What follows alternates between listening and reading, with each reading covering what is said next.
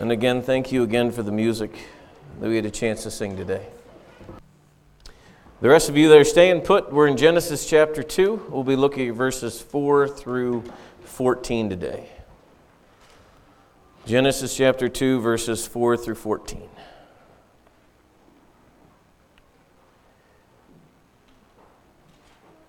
All right, let's look to the Lord. Again, dear Heavenly Father, we just boldly proclaim not only is this your world, but how great you are. And we long to gather together free from sin, free from a world of decay, around your throne one day, dwelling with you. So even though we see through a glass dimly right now and we have small little tastes of what it would be like to sing your praise, may this energize us and give us what is needed each day through the power of your Holy Spirit to live lives that are God honoring and pleasing to you. As we open your word now, dear Heavenly Father, may it do its work in our hearts and minds, and may we submit and be obedient to it. In your name we pray. Amen. We all want to fit in. If, let's be honest, we all desire to fit in. No one wants to be outcast, no one really wants to be singled out. Uh, that's why, if you were to ask people the greatest fear, and the greatest fear would actually be to stand in front of a group of people and talk, because literally, by definition, you are being singled out. Hence, what I get the joy of doing right now. We will do whatever it takes, sadly, to fit in. Most of us, when we enter a room, we're, gate, we're looking around and seeing Am I underdressed? Am I overdressed? What's the atmosphere going on here? And everything else going on. Not only when you come to church, but everywhere you go. You're continually assessing what's going on and where we're doing. That's why Walmart, you never know what's going on there anyway. But when you go into places and you're like, What's the atmosphere here? How are we supposed to function? We all desire to fit in.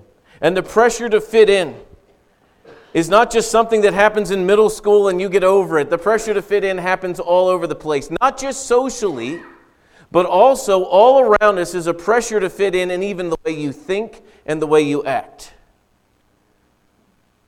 The pressure to fit in is nonstop all around us.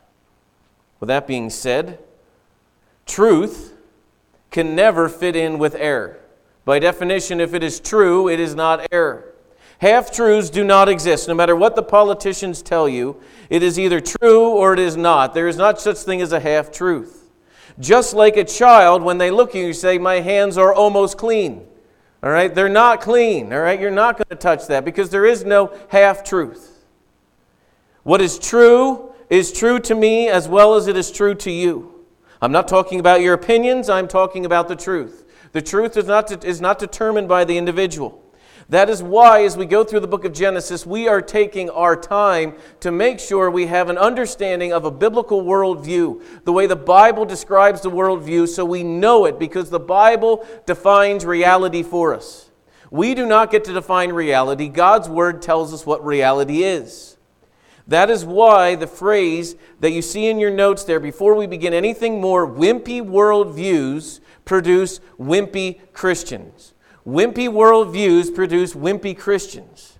And producing wimpy Christians is really easy to do. All you need to do is you take a little survey and you produce sermons that itch what people want to talk about. There's a place that I know that does this really, really well, and that's all I'm going to say. And I Googled what their latest sermon series was about. Their latest sermon series in this place that I'm talking about was Learning How to Stack Wins in Your Life, was a whole sermon series. That is literally right out of self help type of theology. The Bible does not speak in those terms. The Bible says you cannot help yourself. You want to look at yourself and you will find that you are desperately wicked and sinful and you need God's help. You don't need, need a little catchy phrase and learning how to stack wins in your life. What you need is God's salvific work in your life to change you from head to toe, not just learning how to stack wins. Because if you're all about stacking wins, what happens when the world blows against that stack pile of wins? There is nothing standing there but anchored in your own self. That is why the leadership at CBC is fully committed with every breath to proclaim the truth, which produces in Christians the ability to stand firm in the day of testing. That is why we went through 1 Peter, because 1 Peter told us over and over and over again you will be tested, you will be maligned, but look to God. Place your faith and hope in God and God alone. So we must hold fast to the faith once given to the church, come what may. So we believe here very firmly that Christians who are able to read and to understand grammar as they read the Bible understand what the Word of God claims. We do not need to reinvent it. We are not left up to going, what do we think the Bible means? We know what the Bible means, and we are then called to obey it. But sadly, many will read the Bible and the pressure to fit in, and when the way the world thinks crashes against them, because they have a wimpy understanding of God that produces a wimpy faith, sadly, they go to a text then and they try to make the text claim something the text never has claimed because the pressure on them is you need to fit in with the world's thinking. Because if only if you could fit in with the world's thinking, then you'll be accepted among the elites of our world. Because if you believe this, this is not what the world says is right or wrong. And when the Bible and the world clashes, sadly, because we have a bunch of wimpy Christians, they cave at some of the most basic facts of life. And we are seeing this all across the board. We are seeing this with every stinking church sign you go by and see. You're seeing this with every little thing all around us. We're caving to the reality of what God's Word clearly teaches.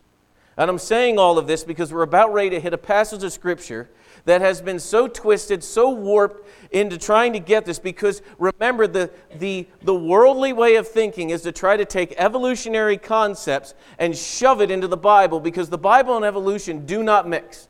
No matter what the theistic evolutions try to tell you, there's a compromise all over the place. And we're about ready to hit a text that has been used and abused by many to try to fit in a worldly way of thinking into the biblical worldview. That being said, when you come from this mindset, there is a group that is in, we would they're not, it's not Democrat Republican. When I say liberal theologians, I'm not talking that. There's, there's ways of looking at the text in a liberal way, and there are ways of looking at the text in a conservative way. The liberal looking at the text, especially we're going to go at now, comes with this idea. The idea of that is that the people in the past were not as educated as we are now. So that this is where evolution concept comes in because you know we're only evolving better is what evolutionists say. So they come to a text like this and when you now see two different creation accounts, what the liberal theologian basically says is the writers of these books were ignorant, backwoods Bedouins that had no idea that when he wrote Genesis chapter 1, that now he writes Genesis chapter 2 and gives us totally two different creation accounts. And he's too, basically, let's call it dumb, to understand that he's giving us two different things. There's two ways of looking at this text we either say this text is a different creation account or it is a summary of a creation of creation with a focus on day 6. So before we go any further, let's read the text and let's talk about this. Genesis chapter 2 verse 4. These are the generations of the heavens and the earth when they were created. In the day the Lord made the heavens and the earth, there was no bush of the field was yet in the land, and no small plant of the field had yet sprung up. For the Lord God had not caused it to rain on the land, and there was no man to work the ground. And the midst and the mist was going up from the land and was watering the whole face of the ground. Then the Lord God formed man out of the dust of the ground and breathed into his nostrils the breath of life, and man became a living creature. And the Lord God planted a garden in Eden in the east, and there he put the man whom he had formed. And out of the ground the Lord made to spring up every tree that is pleasant to the sight and good for food. The tree of life was in the midst of the garden, and the tree of the knowledge of good and evil.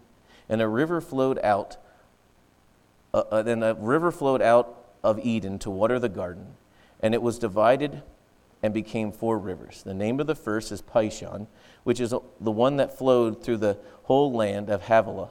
And there was gold, and the gold in that land was good. Bdellium and onyx, the stones that are there. The name of the second river is Gihon. It is the one that flowed around the whole land of Cush. And the name of the third river is Tigris, which flows east of Assyria. And the fourth river is the Euphrates. Now, I believe as we study this that a faithful reading of this text points to a summary of creation followed by a detailed look at the creation of man that what we see at the beginning is a summary of creation. Now, I want to do that in a way because what I, what I really do believe, again, is all of creation, everything God did in Genesis chapter 1, is building for the great climax that He is creating man in His own image, and all of creation is for man to be part of and to glorify God in. And what we see now in Genesis chapter 2 here is a short summary and then diving right into the creation of man. And as this is being written, what we're going to see here is you're going to have several problems in the text. You'll see a problem, then you're going to see a remedy. Then you're going to see a problem, then you're going to see a remedy. All pointing out to what is the ultimate remedy, which is going to be man in the garden. So let's look at verse 5. There's no bush of the field, no small plant of the field had sprung up, and there is no rain. We got some issues there, don't we? And so, how are they all solved? God creates it, He causes us to rain, and He gives us a man to till the ground and to work it. This is what I believe is happening here because there's a pattern in the book of Genesis that's going to happen. And I'm going to show you this pattern for a second. Look at verse 4 there. These are the generations of the heavens and the earth that they were created in the day the Lord God made the heavens and the earth. So we have a summary statement, then we're going to have a little bit more detail, and then we're going to get to the point that we're trying to get to. This, I, this pattern here is what the author of Genesis is going to show us. If you go over to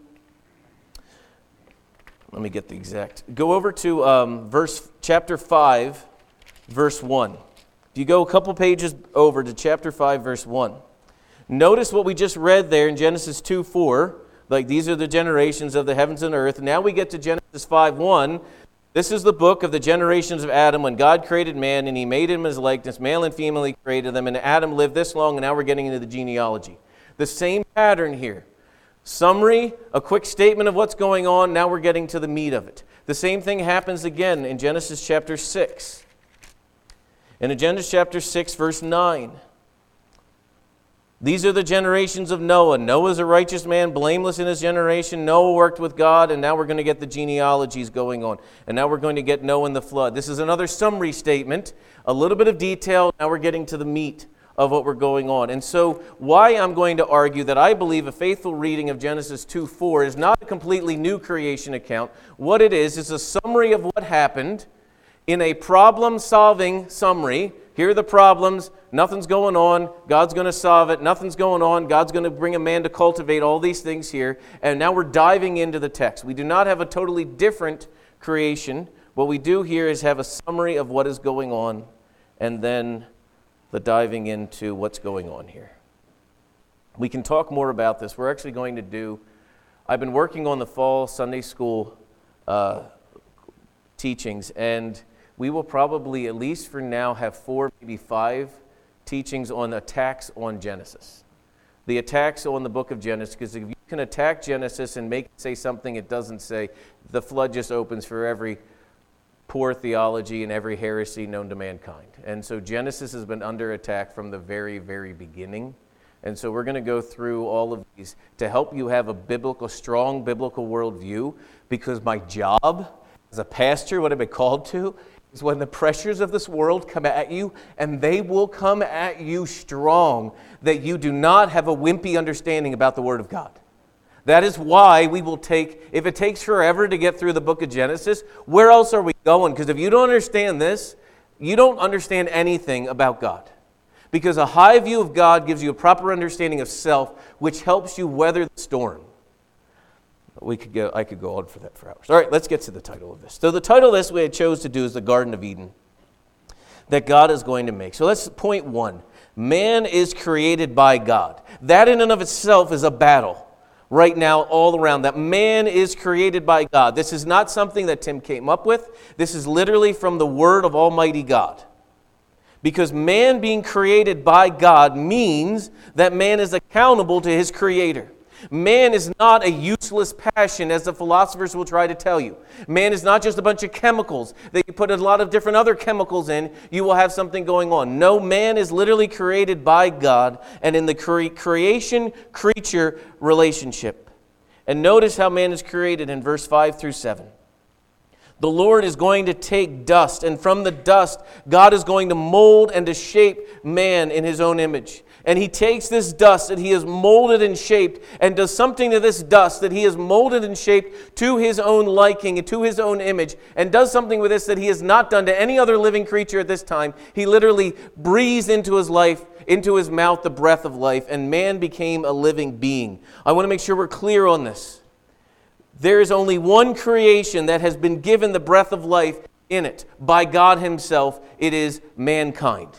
That is why Paul, when he's on Acts 17, when he's with the philosophers, he describes God in this way In him we live and we move and we have our being. You do not do anything without the breath of God in your lungs. If he were to remove it, you would be dead. He sustains you in a way that he sustains nothing else because you are an image bearer of God.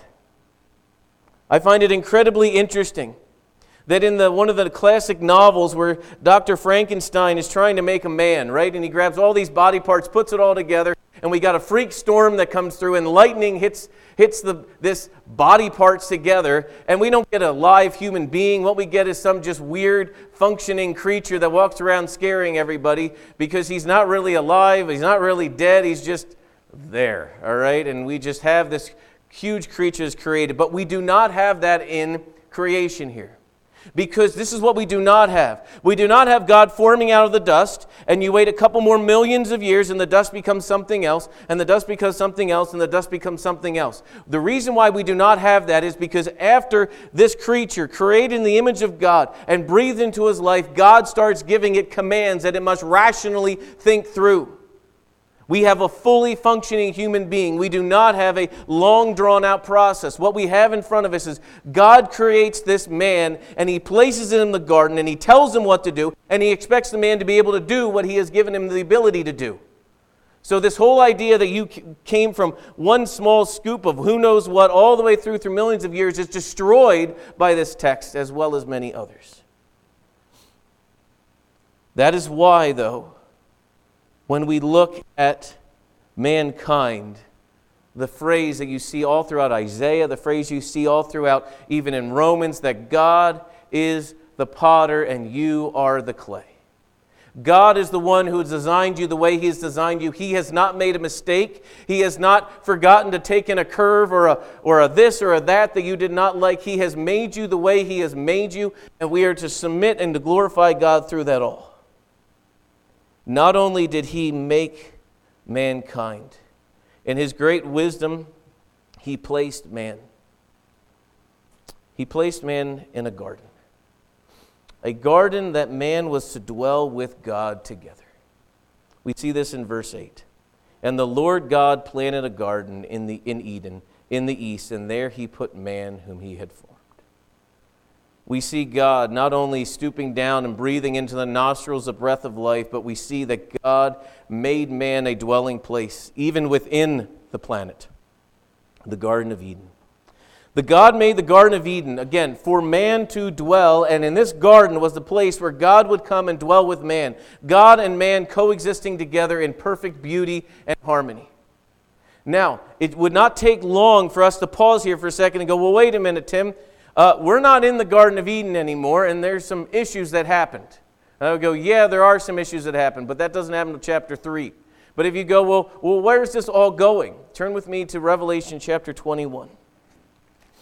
And in Revelation chapter 1, 21, we're going to see some incredible beauty of this salvific plan of God. In Revelation chapter 21, verses 1 through 3.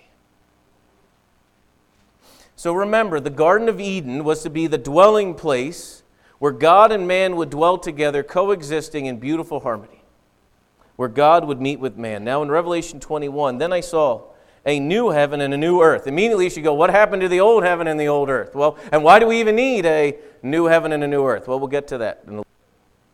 For the first heaven and the first earth has passed away, and the sea is no more. We still don't know why yet, but we'll find that out. And I saw the holy city, the new Jerusalem, coming down from heaven from God, prepared as a bridegroom adorned for her husband. Again, if you ever get a chance to be at a wedding, as that bride is coming down the aisle, that is a picture for us to remember the wonderful beauty of one day us with God. free from sin, walking down the aisle, waiting for our Redeemer who stands and sees us as beautiful. And I heard a loud voice from the throne saying, Behold, the dwelling place of God is with man. Garden verbiage. Now, garden verbiage again. Notice it goes, and he will dwell with him, and they will be his people, and God himself will be with them as their God. We'll get to the rest of it later. But hear the garden verbiage. We have a new heavens and a new earth because the point of all of mankind is to dwell with God.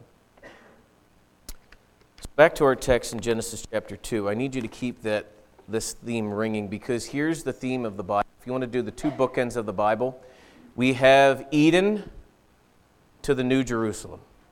And we're living in the in between in between the Garden of Eden to the New Jerusalem. And hopefully you're asking yourself, well, what happened that we lost the garden and why do we need a New Jerusalem and what made that all possible and everything else? But we'll, we'll get to that as we work through. So, what I want to do here, real quick, is I want to look at the Garden of Eden because if we understand the Garden of Eden, we will understand all the things that came place as well as all the things that we're moving towards. Because here's what happens when God, before God created the world, and we went through this, before the foundation of the world, God decreed the beginning to the end. There is no along the way that He's making minor adjustments along the way. God has decreed it, and what we see is it playing out in time and space. And because of that, we're going to see some incredibly beautiful themes that run straight through the text of Scripture. And one of them is going to be the Garden of Eden. So let me just walk through this. First of all, the Garden of Eden was not just a really nice place for growing plants. All right, it's not one of those things where we need to name all of our health food stores the Garden of Eden other things like that because we're not trying to get back to the Garden of Eden. We're trying to go to the New Jerusalem. So maybe if you go to the Garden of Eden, you'll just know that that's not where our home is. Our home is in the New Jerusalem.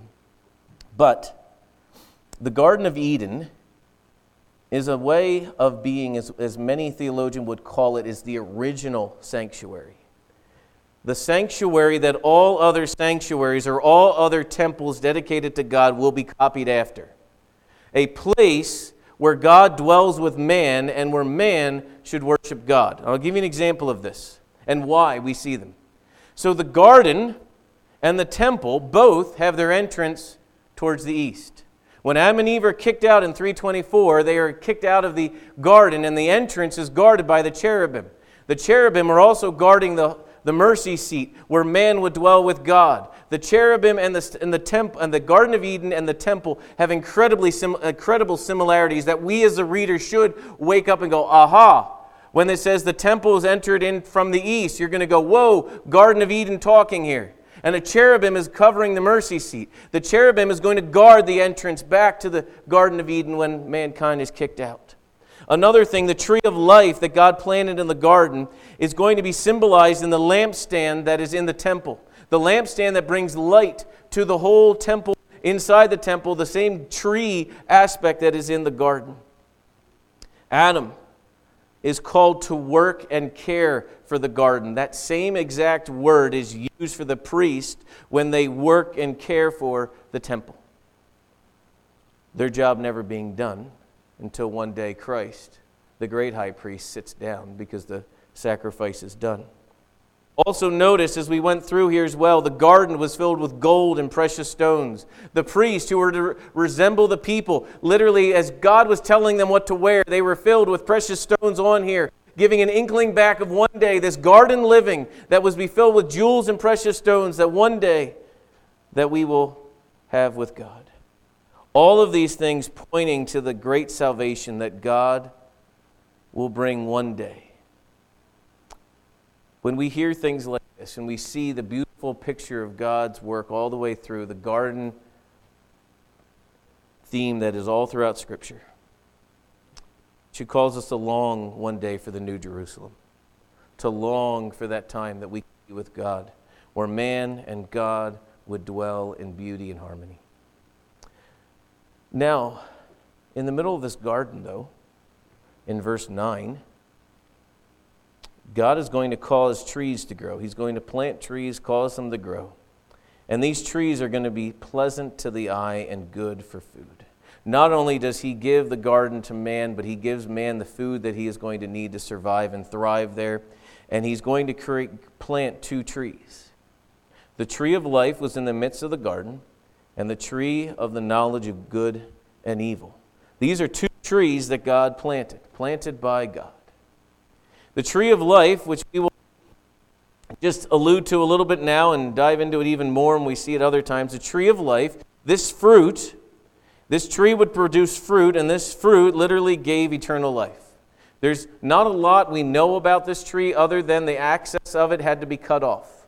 We do not know exactly what it would do other than this tree of life produced fruit that, if eaten, would give eternal life.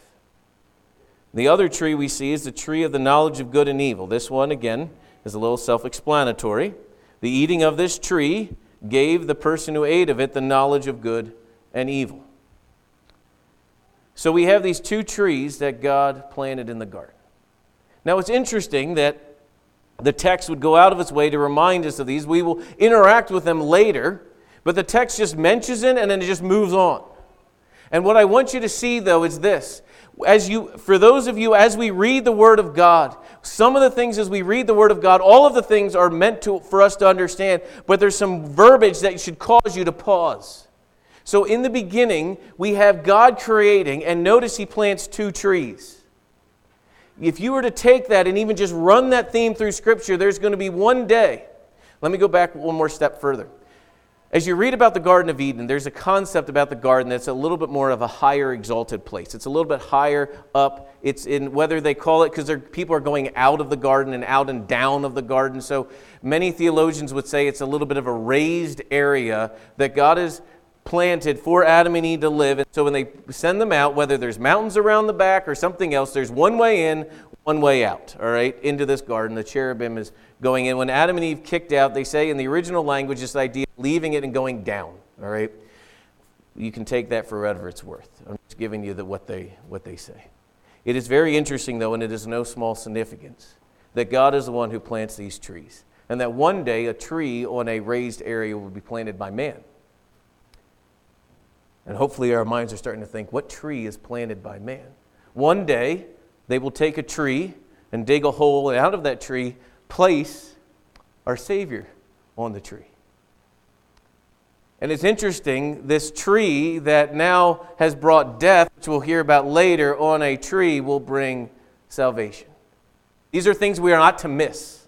These are themes we are supposed to understand when we go, a tree, cursed is him who hangs on the tree. Immediately we're going to go, whoa, tree mentality, garden, and there's a, there's a bigger plan here going on. These are things as we work through this, and I'm telling you, I have yet to scratch the surface of, on these things because there's so much beauty in Scripture, which helps us to remember that from the very beginning to the very end, God has planned all these things. And there's not one small little jot or tittle that happens that God has not planned. That's why you can see the beauty of these things all brought together.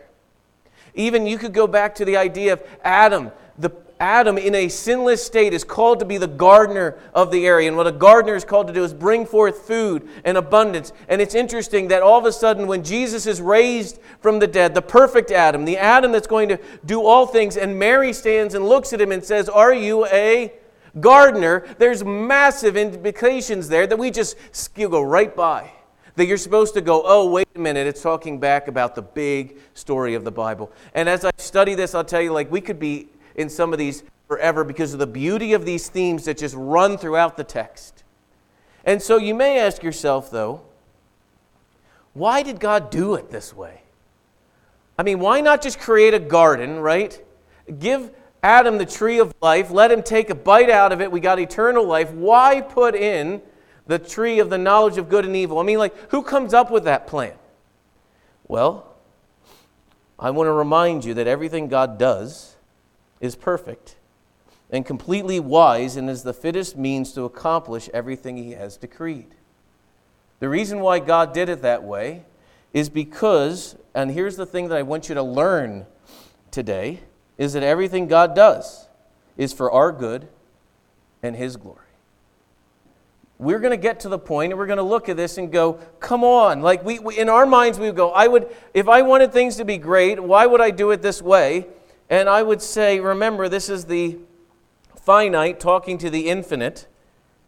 Because remember, when we have a weak, wimpy worldview, we are then weak and wimpy Christians, unable to stand. There are going to be many things in this world we will not be able to fully grasp. But here's the one truth that we can fully grasp that everything God does is perfect and completely wise and is the fittest means to accomplish what He has decreed. That is the only hope we have. That God is working all things together for His glory and our good.